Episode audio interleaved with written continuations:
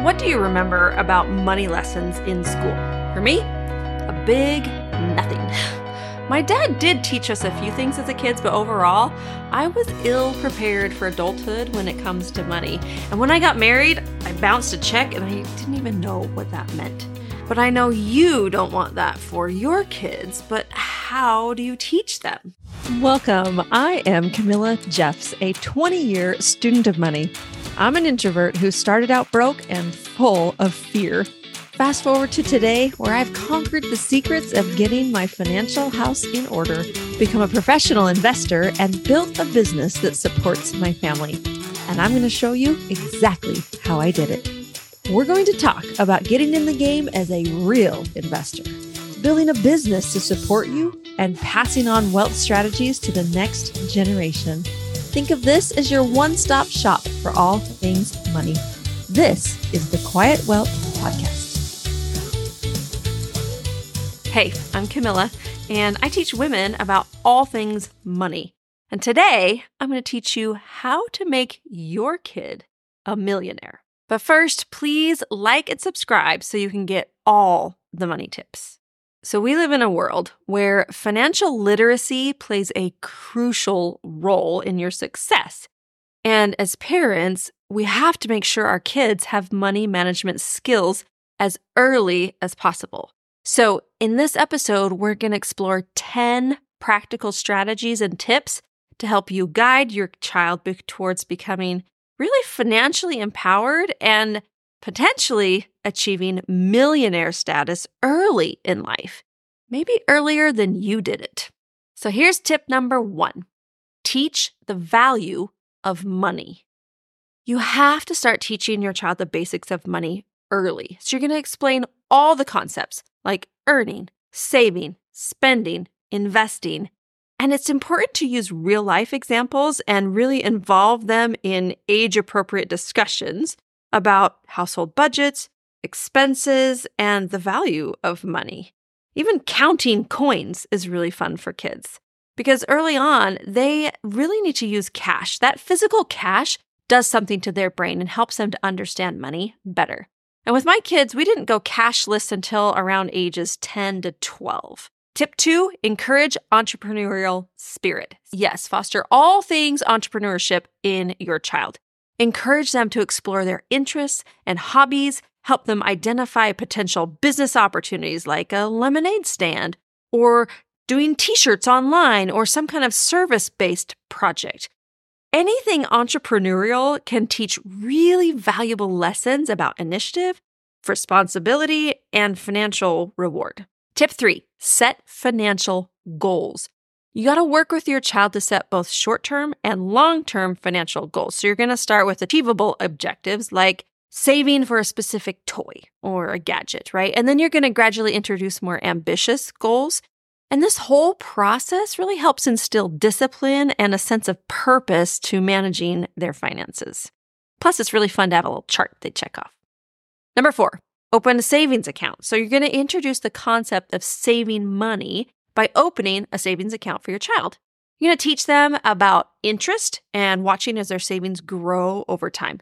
So, this simple step not only encourages financial responsibility, but it also lays the groundwork for future investment opportunities. Most parents use regular banks too early, so I suggest starting with your own family bank to really enhance the child's learning. If you're not sure how to start your own family bank, check out my course. It's called Kids and Cash. And this will walk you through the family bank system that I developed to teach my five kids all the money concepts that you really you wish you knew when you were their age. Grab that in the link below. Step five, you're going to educate on investing. Investing is crucial. So, as your child gets older, you're going to introduce them to the basics of investing. Now, I like to start with our family bank where they earn interest by investing their money into it. And then when they get older, you can start layering in stock market, mutual funds, real estate, and other investment vehicles. Another fun thing to do as a family is to consider investing a small amount of money together to provide a really hands on learning experience. You really need to emphasize the importance of patience. We have to have patience. It's not a, trait inherent in children. I get it. And the potential for compound growth. So, for example, my kids, they worked really hard helping us renovate a home. And after we sold the home, we used a tax strategy to shift income by paying each child $12,000.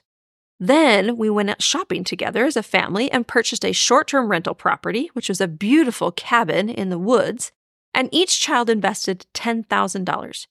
Now each child owns 10% of the property and is earning passive income and increasing their net worth. I want to give a quick shout out to my podcast manager, Abby. If you're in need of help in launching and managing your own show, please reach out to her at productions at abbygwocki.com. I'll put her details in the show notes. She really is the best, and I love her. Number six, teach smart spending habits. You got to help your child differentiate between needs and wants. And I know this is very hard for kids. One reason I want you to get money in your kids' hands is because it almost eliminates those uncomfortable meltdowns at the store when they need a new toy or candy bar or throwing a fit about it. You can simply put it back on them and say, Hey, did you bring your money? If they didn't, uh oh, looks like you'll have to remember that next time. And so then the responsibility is passed back to them instead of you being the mean mom who never gets them anything.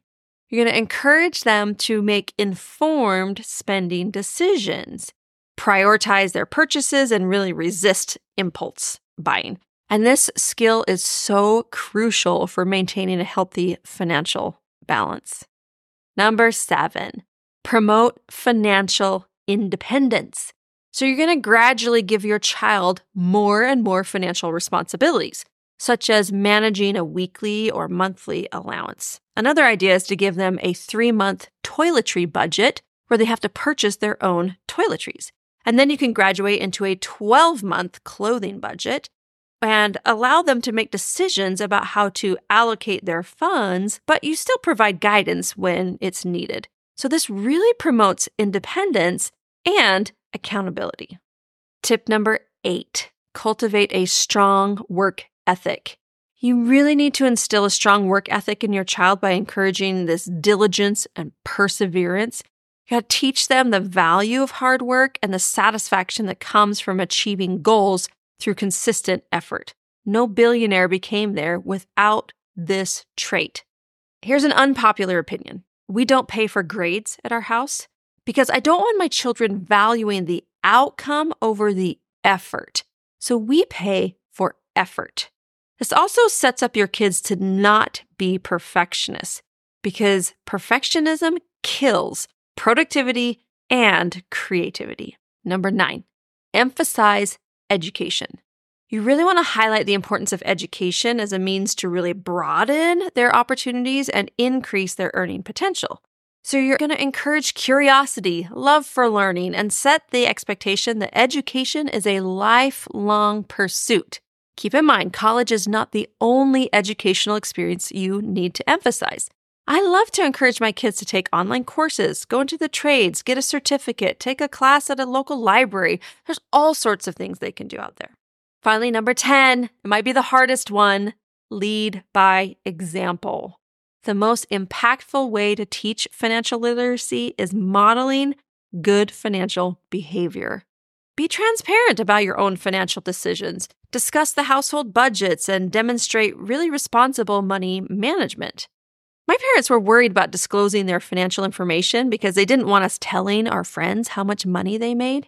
But I've taken a different approach and opened up my finances to my kids, especially with running all my businesses because they need to know how to read a P&L, and we've taken the time to explain that to them. So, empowering your child for financial success is a gradual process, and give yourself grace in this process.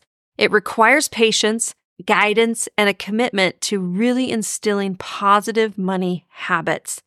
Remember, the journey to financial success is a marathon, not a sprint and the lessons learned along the way are invaluable. And you know what? There's a bonus. As you teach your kids, you're going to get even better with your own money along the way. Thanks for being here. Remember to subscribe and share with a friend. Bye for now. Thanks so much for joining me on the Quiet Wealth podcast. If you want more, head on over to camillajeffs.com forward slash podcast to get the show notes and dive into other episodes. While you're there, be sure to grab the free guide to building wealth. And if you know a friend who is struggling with money, please send this episode to them. Let's share the wealth in as many ways as we can. Until next time, much success.